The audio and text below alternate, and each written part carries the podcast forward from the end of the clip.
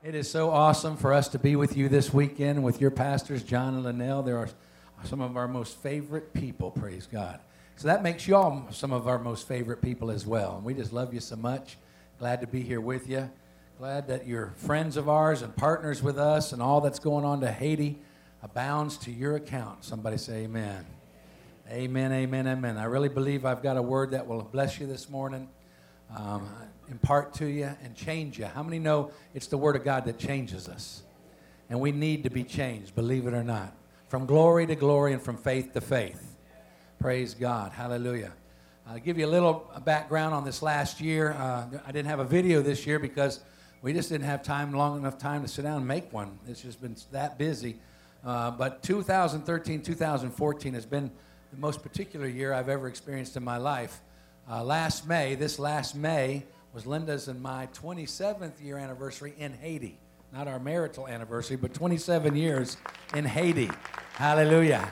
And uh, 27 years is a lifetime. I mean, it, that's a long time. And God had given us about a two to three year uh, plan when we first went. We didn't realize we'd be. I, one thing I found out about God, you, you do realize every person in here has a divine plan and purpose for your life that every person in here has a divine destiny on your life, and you should pursue God with that in mind. But at the same time, when God releases destiny in your life, He'll show you A, B, and C, but He'll never show you LMNOP because LMNOP going to scare you to death. because LMNOP you can't do in your own. You might can start out kind of on your own, but once you get into it deep, you're going to find your place without God. Well, with, let's go the other way. With God, all things are possible. Hallelujah. Praise the Lord.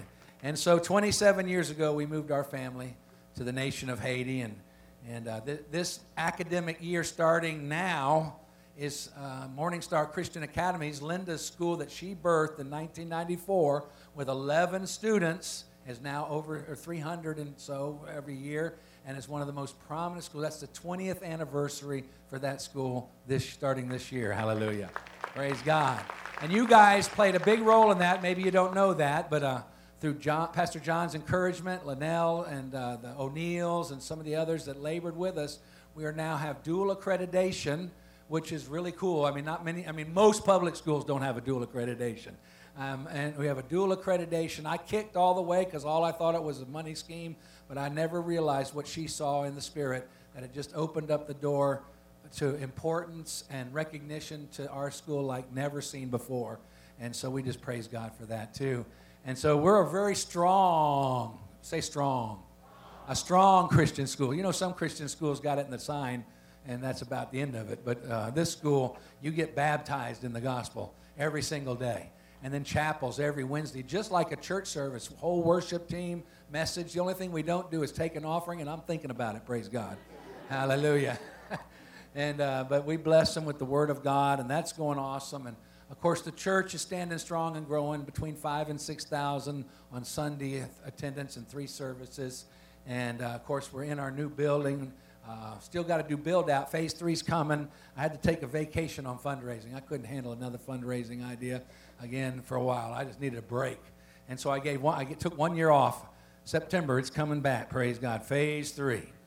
Hallelujah. Uh, you have to understand, as Pastor may have said, Haiti is one of the poorest nations in the Western Hemisphere. So even though you have great numbers, great numbers don't add revenue like we're accustomed to. Great numbers generally add more expense because you're having to take care of more people with true benevolent problems. And so, but it's an honor to be able to bless them and help them when they need help. And they're a, they're a very strong culture, very proud culture, and they're a very gentle culture and love God culture. Praise the Lord. And so, and I always said, if I ever am in a battle, I want the Haitians praying for me because they'll fight for you forever. And uh, they'll pray strong for you. And then we prayed, and stood with you guys as Pastor Linnell plowed through and prayed for her diligently, and uh, along with many, many people. And uh, we just praise God for the work that God's done through that. Victory in Jesus' name. Hallelujah. But in the midst of this, we put that building up, and as soon as that building got up, we came under a tremendous spiritual war. And I had a, received a prophetic word from a prophetic man out of Kansas City that said, Jay, when you planted your first pillar, you were declaring the devil, you're taking the territory, you're not moving. And uh, I, so, and, and you have to understand something. And as you as the Lord gives you increase in responsibility, which is God's promotion, God's promotion is just you get have to do more. That's God's promotion. There, there, comes a warfare with it, and there's there's a grace that goes with it too to sustain you. But there's a warfare. I have it. We have, we have a triple doctorate in spiritual warfare. Praise God. Hallelujah. And, and, it's not a good thing. Praise the Lord. OJT, learning on the job. And uh, but this year was really different. And so, as soon as we established that church and we dedicated it, we had four different TV stations filming us and following us. We are on national TV every week, uh, or filmed and then put on TV every week. But th- these and these other stations came because we were doing it. We were Church on the Rock, 25 years, and and and we became we we raised we were risen we rose way above the radar all of a sudden and all of a sudden the government decided they're going to persecute us. There was, who are these foreigners that have so much influence in our nation? You know, who are these people? Who do they think they are coming here? Even though we've been there forever, we just kind of were kind of flowing down low, you know? And uh, so we had government persecution. We, of course, financial deficit's pretty much a norm for me. Um, I, I, my next book that I'm writing, but I haven't written my first book yet, but my next book I'm writing is how to run a big ministry with absolutely no money. And, and, and the crux of it, the final chapter, is you wear a lot of holes in your knees, in your pants legs of your knees, you know, because it's really through prayer and God's grace that you make it. Hallelujah. And but anyhow, we've uh, always had it, but this just seemed to be uh, strong and. Uh, there's attack against our staff, persecution against our staff, persecution attack against our family, persecution attack against the school. Per, the devil was just moving every place he could.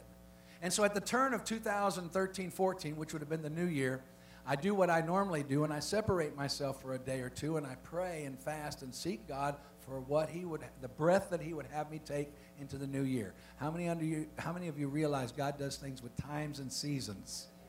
And uh, I sometimes believe that the calendar or the almanac is there for a purpose so that we realize that times and seasons are changing, but not just naturally, but spiritually. And I was really desperate. I was, I mean, we were under it.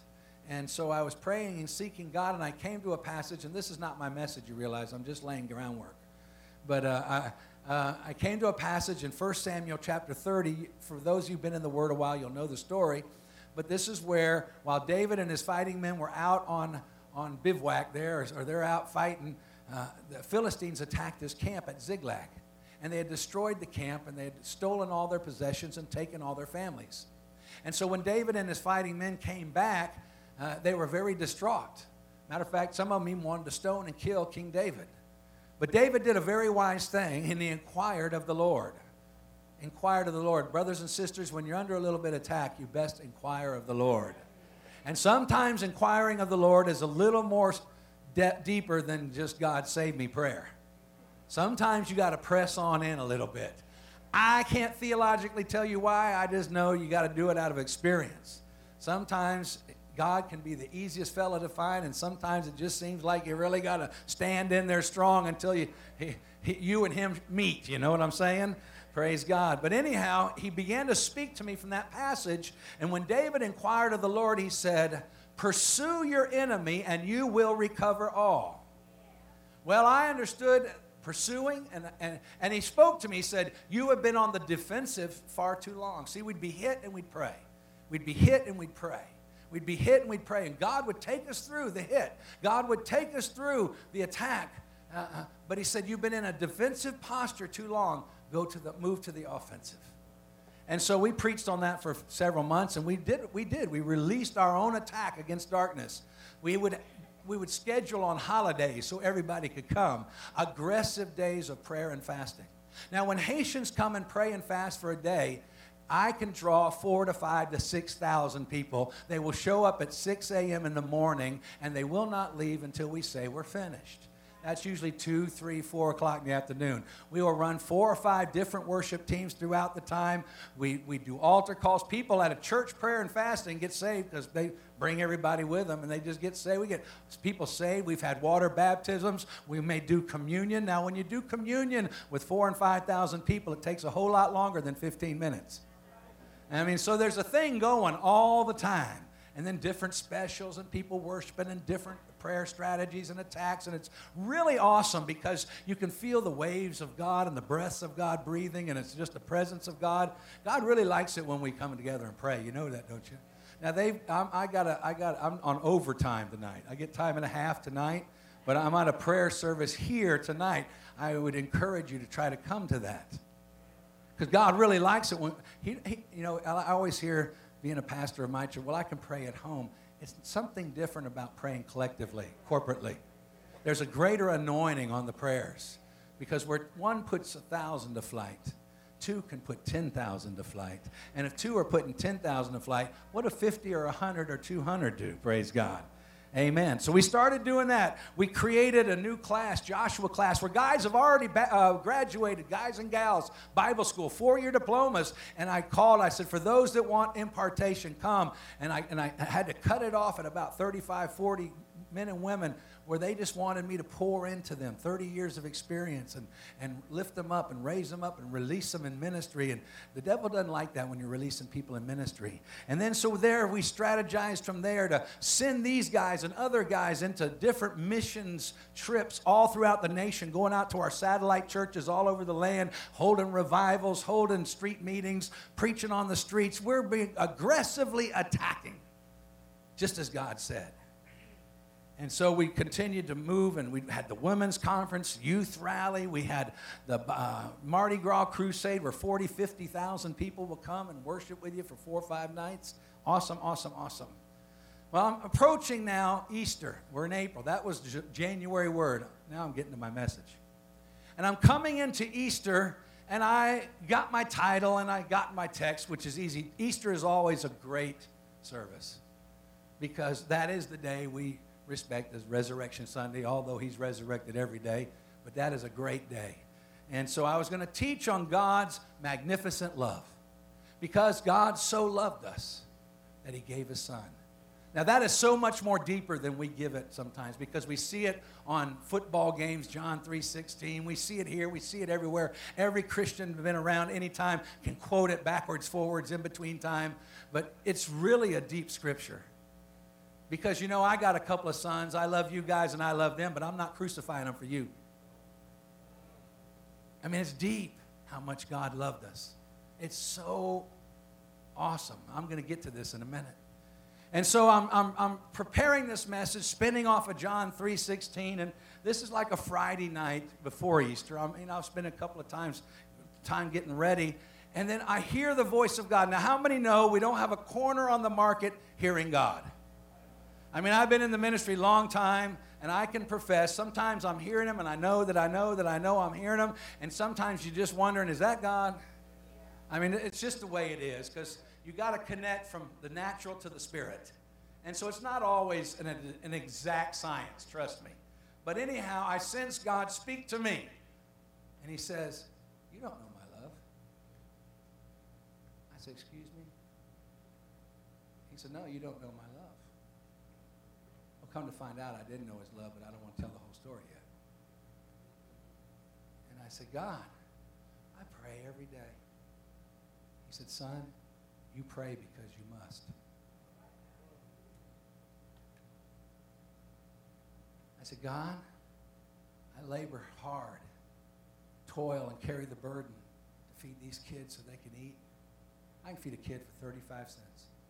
Where can you feed a meal for 35 cents? We don't make money on our feeding program. We don't do it to help pay the administrative bills. Every, 100% of the money that comes out of those jars goes to a feeding program. 35 cents, $7 a month. $70 feeds 10. 700 feeds 100. It's awesome. I feed kids, God. He said, clanging cymbals. At that point, I decided that's not God. I'm not hearing God. But I labored with it all night. You know, have any of y'all ever been there when God's messing with you? And you start, uh, you know, ha- having a little anxiety through the night, thinking through it, trying to figure it out, working through. And I'm already trying to figure that's not God. And then the next morning, which was a Saturday, we have this wonderful young teacher that's been with us for four or five years now. She's got a prophetic edge, and I respect her in her edge, and she's not flaky. She's very conservative actually a little timid with it. And she walks up to me and says, Pastor, you know I love you, don't you? I said, Yeah. She says, Well, I, I got a word from God for you, and I wrote it. She don't even she don't, she's too she's too timid to just speak it. And so she said, I want you to read it.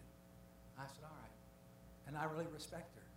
And I know she has this prophetic edge. I respect the prophetic edge in her. And in the crux of that note was, you'll get your breakthrough through the love of God. And now I know God's talking to me. I mean, I can't discount it. You see, whenever God repeats himself relatively close, he's trying to make a point to you. Whenever he says the same thing, scripture after scripture, he's making a double down point to you, praise God. And so now I realize God's talking to me, and now I got to do something about it. And so I just said, All right, God, you're telling me I don't know love. I'm going to pursue you till I get this. If this takes the rest of my life, I may come back next year with a message on love. I may never preach another kind of message but apart from it again in my life. I don't know. But I do know how important this is because I didn't know it. I thought I knew it. I thought I operated in it. I thought I walked in it. But I didn't. God began to speak to me began to talk to me about love because I really made an effort and I'm still making that effort. I'm not going to give up on this effort. I'm going to grab this. I'm going to get this. I don't think it's something you really get until you go to eternity. Not totally, but I'm going to grasp it. You see, I ministered out of needing to be needed and function instead of ministering out of love. I realized that I'd fallen short. It's not easy to admit these things. And I guarantee you, as I go through this message, this may come to some of you sitting here, but it's okay. God loves you. Hallelujah. You see, God began to speak to me. He said, If you will come to understand my love, if you will come to begin to walk in my love, if you will become to sh- come to a place where you begin to share my love, become a vessel of love, there is no limit to the victory and conquest that I will permit you to achieve. You see, everything is based on God's love. God's goodness is based on love. God's power and miracles is based on love. God's blessings are based on love. God's glory is based on love.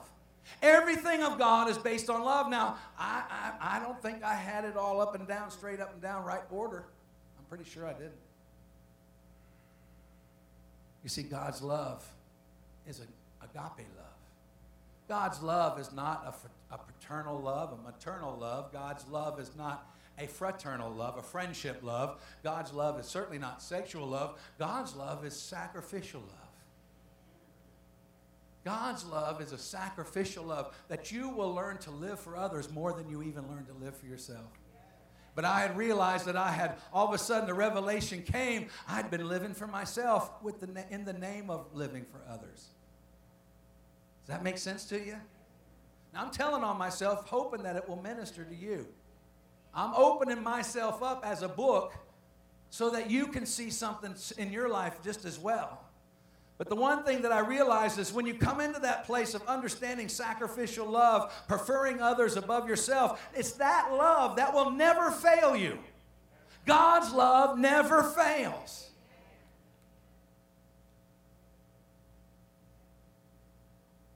So God began to minister to me through Scripture. That's how God speaks to me primarily. I hear a still small. I don't get dreams. I never dream. I always ask God, give me some dreams. That's not the way He talks to me. And if I get a prophetic word, and it's never verily, verily, I love you. It's a slap upside the head, and say, get busy. And so I really get mostly ministered to through the scriptures, and God will illuminate a scripture to me. And so God's speaking to me in love, and so now I got to look at love scriptures. I really got to just hit the concordance in the tablet and bring up love and start meditating on this and trying to figure this out. He's already just rebuked me. He's already told me 30 years of ministry is zip. You don't know how to love. And I got to the, of course, Matthew 22, verse 37, 38, and he said, You shall love the Lord your God with all your heart, with all your soul, and with all your mind. And this is the first commandment. And God spoke to me. He said, I'm a jealous God. I don't want to share your love. I have to be the priority of your love. I have to be number one in your life. He said, when you come to pray, don't come to pray because you must. Don't come to pray with your grocery list of need. God said, I already know what you need. When was the last time, He said to me, saying to me, when was the last time you just sat at my feet and you kissed my face? When was the last time that you just came to me and you hugged my neck? When was the last time you just showered me with your praise of love because you love me?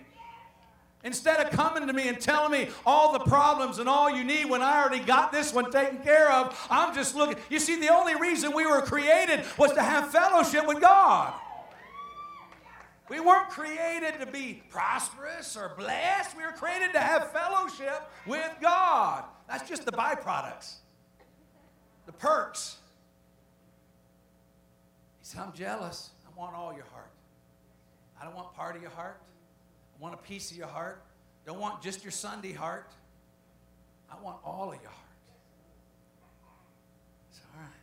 Then, of course, next scripture you go into, and these are the, the, the granddaddy scriptures of love, you know. And it says, and the second is like it. You shall love your neighbor as yourself. I said, I do that. He said, No, you don't. I said, I love my brothers and sisters. He said, I'm not talking about the brothers and sisters in the pew. I'm talking about everybody outside the pew. And recently he's illuminated how I need to love my family more, how I need to love everybody more, that I need to love even those that are unlovely. So right now I'm at a C minus in grade average. And then he throws the bonus question out of Matthew 5 43 and 44. You have heard it said that you shall love your neighbor and hate your enemy. But I say to you, even love your enemies. How do you do that?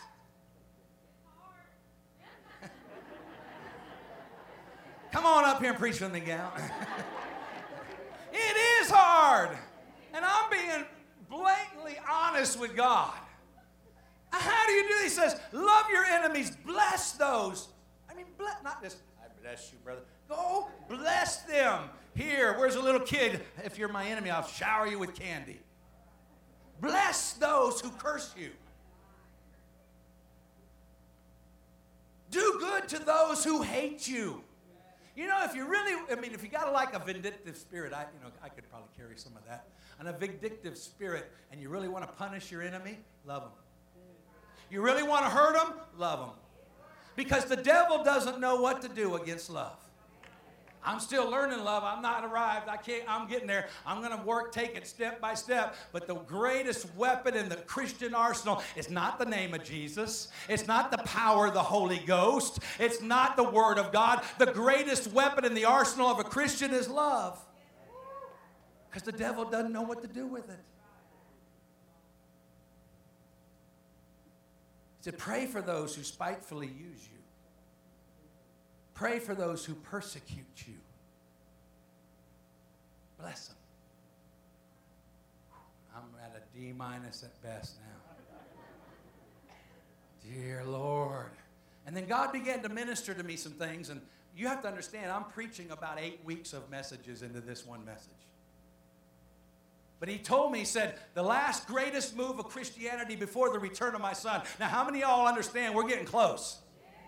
You don't have to be a theologian if you watch anything about world news and world governments and things to know we're really close. But the, there will be a great Christian move, and there will be a counterfeit, but the great Christian move will be based on love. The counterfeit will be Islam operating in hate, but the true move of God will be love, moving in love, walking in love, touching in love. Praise God. Hate cannot prevail against love. He said to me in John 13 35, He said, By this all will know that you are my disciples, that you love. Of course, at the same time, He's correcting me steadily. Now, this is a process. Listen to me. 30 years of ministry. I didn't know it was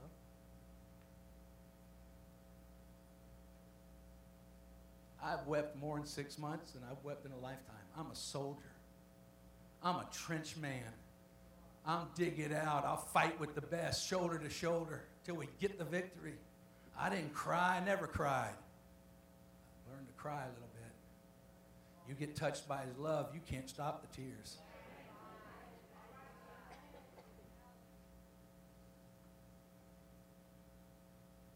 God continued to speak to me. It's a process. It's not going to end real soon. Not, I, I, I declare it's not ever going to end. I got a long way to go. But I'm going to get there. Because I want to finish out with Jesus saying, you know, that last stretch was pretty good. That's where I want to finish at. I don't want to finish out where he says, you know, you started out like gangbusters and did wonderful, but boy, that last 10, 15, where'd you go?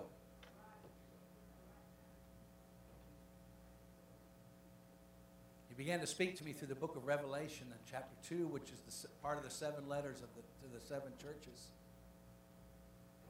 And in all those letters, there's an attaboy and there's a fix. And I was getting the attaboy, and actually, I, I, I was reading this passage because I was teaching the book of Revelation verse by verse to my Bible school. Fourth year, third trimester. Takes every bit of about 30 hours to teach that through. And so I was reading it, and he began to speak to me as he does through Scripture. He says, I know your works, your labor, your patience, and that you cannot bear those that are evil. I said, Yeah.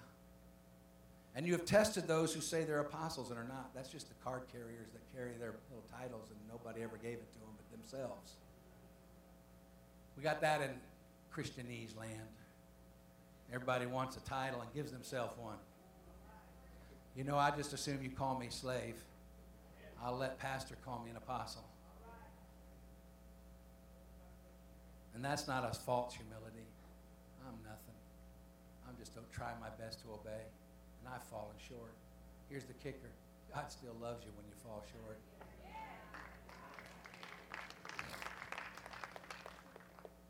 He said, You've persevered, you've had patience. Man, we've had to persevere some stuff, God. I don't know about patience, persevere. He says, Nevertheless, I have this against you. You lost your first love. You see, the first love was the day. See, I wasn't raised church, so I had no religious devils I had to get rid of. I had to get rid of addiction devils. I had to get rid of violent devils. I had to get rid of all kind of devils, but I didn't have religious devils. And when I got touched that first day, that one day, when Jesus touched my heart and I made the commitment cried out for him salvation, I was touched with a love then that was unexplainable because I could not imagine anybody loving me I was a wicked man. I was not a good person. I was a terrible husband. I was a terrible father. Everything in me was wrong. I had no moral compass.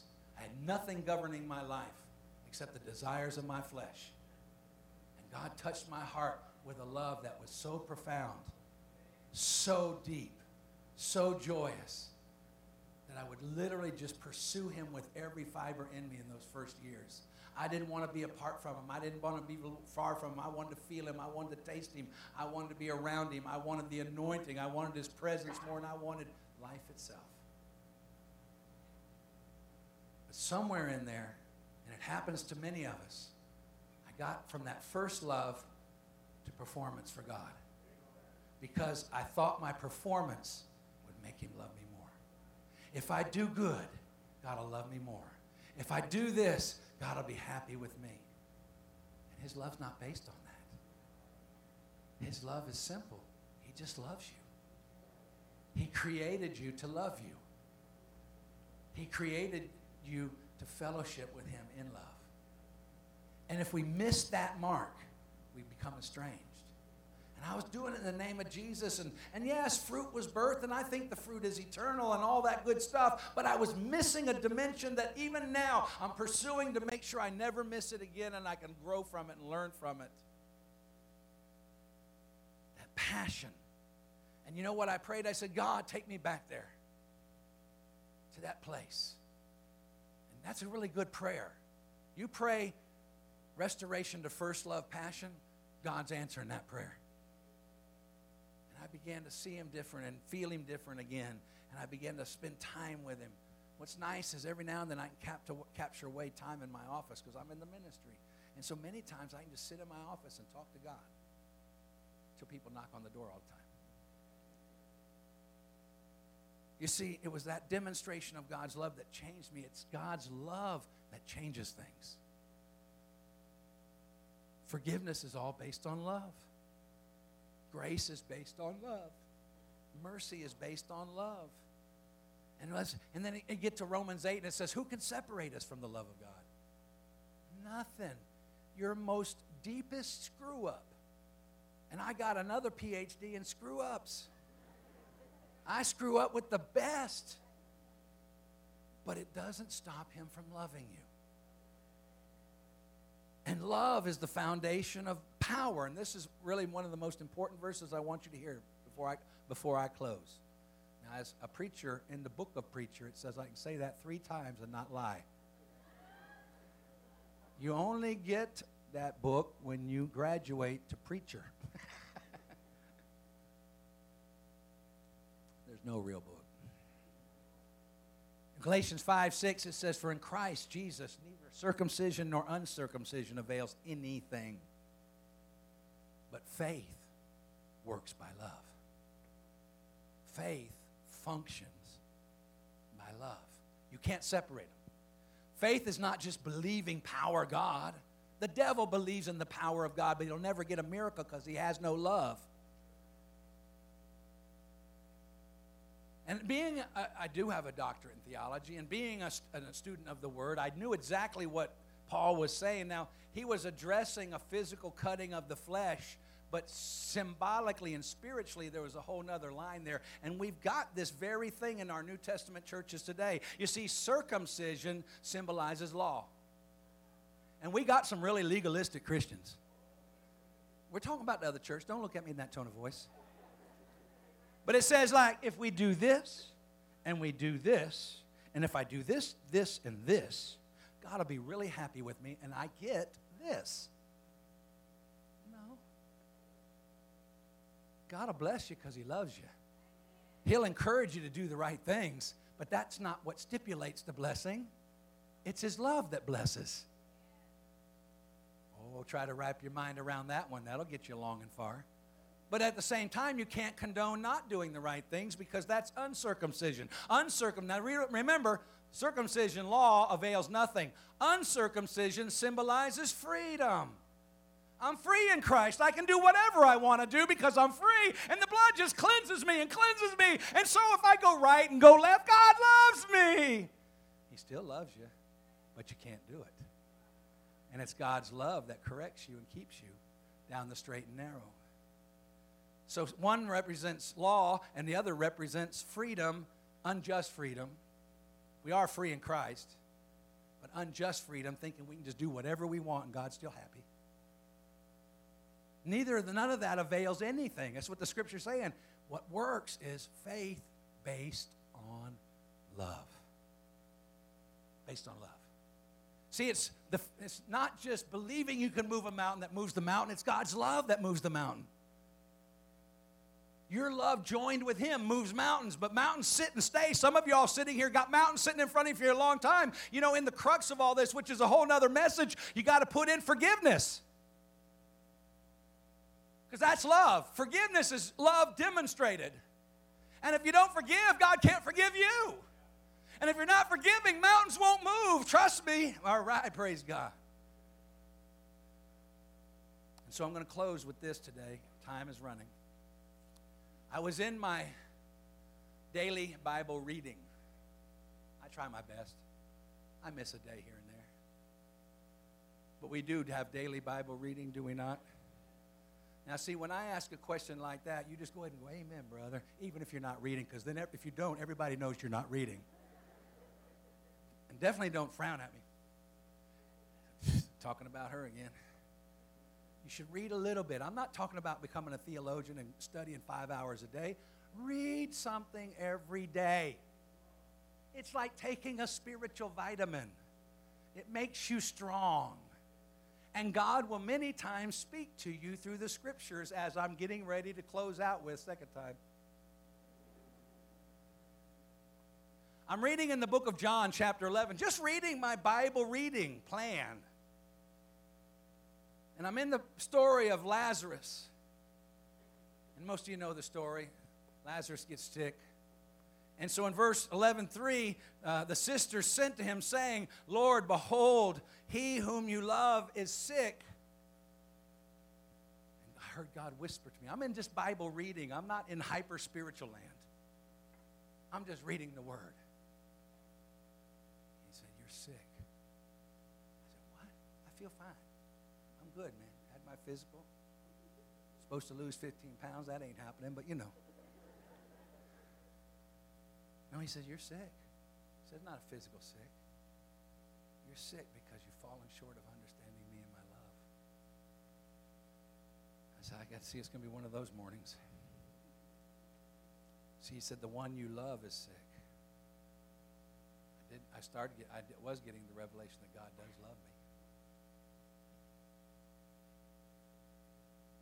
when, it says in verse 4 when Jesus heard that, he said, The sickness is not unto death, but for the glory of God, and the Son of God may be glorified through it. And I went,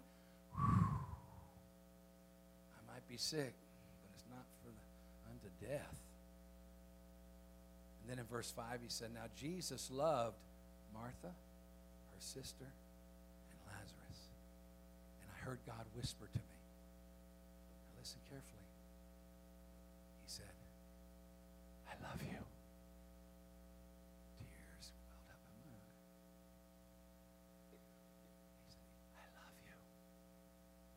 Right now, I want to pronounce to every person in this house God loves you. And He wants you to feel it, He wants it to touch your heart like you never felt it before. Jesus went on and said, Where is he? I want to I want to go to the tomb. And they took him to the tomb, and there was a stone standing in the door, and he said, Roll it away. And that Martha got theological all of a sudden, said, Lord, he's been dead four days, he'll smell. He said, Roll it away. Do you know what rolls away the stone? It's God's love for you that rolls the stone. Hallelujah. It's God's love for you that will produce your miracle. It's God's love that will take the hindrance of your life out of your life that is hindering you from fulfilling what God has placed on your life. It's, it's the blocks of the enemy that, that hinder us. It's the, it's, and, and it's the discouragement of enemy. And God said, Roll the stone. I love them too much. Roll the stone. I love Lazarus. I love you. I love Pastor Jay. I love you. I love everybody. Roll that stone of cancer. Roll it. Roll the stone of financial debt. Roll it. Roll the stone of no work. Roll it. Roll the stone of, of family turmoil. Roll it. Because I love you. And some of you are sitting here right now, got a stone stuck right in your face, and you know who you are. You know you do. Some of you have had dreams since young, and now they've just become dormant because they never came into fruition. But that doesn't mean God's finished with the dream. God's got a dream for every person in here. God's got a destiny for every person in here, and He's willing to roll the stone because He loves you. And so I'm going to pray for you now, collectively. And if you want the stone rolled, if you want every, every, everything that inhibits the, your life and the touch of God's love, close your eyes and lift your hands a minute. Hallelujah. Father God, I thank you for these great Christians. These, they're your children, God. They're, they're so awesome. Lord, I know how much you love them to the dimension that I can understand it. And God, I just pray today. You've given me this message, you gave me this presence, and I just pray that you would l- release your love into every heart sitting here today. Touch my brothers and sisters with a dimension like they have never been touched before. God, for those that have been blocked and hindered, I pray by your love you would roll back the stone. That you would move every hindrance, God, by love. That faith works by that love. Lord, I believe with all my heart you're more than willing to release deliverance and liberty and forgiveness and peace and joy and healing into every person here today. Bless your congregation with your love, Lord. Put a fire in our heart to know it better. I want to know it, God. I got to know it like never before. I receive it. Receive it. In Jesus' name. Whew, I feel it. You know, know what? While you're sitting there, just kiss his face. You don't do it physically, you just do it in your heart. Wrap your arms around his neck. He'll receive you so gently. I never did that with he's teaching me. Bless your people, God. I pray this in Jesus' name. And all God's people said, God bless you. Or I would say in Haiti, bon Dieu béni. Praise the Lord. Give him a big hand. Thank you, Pastor.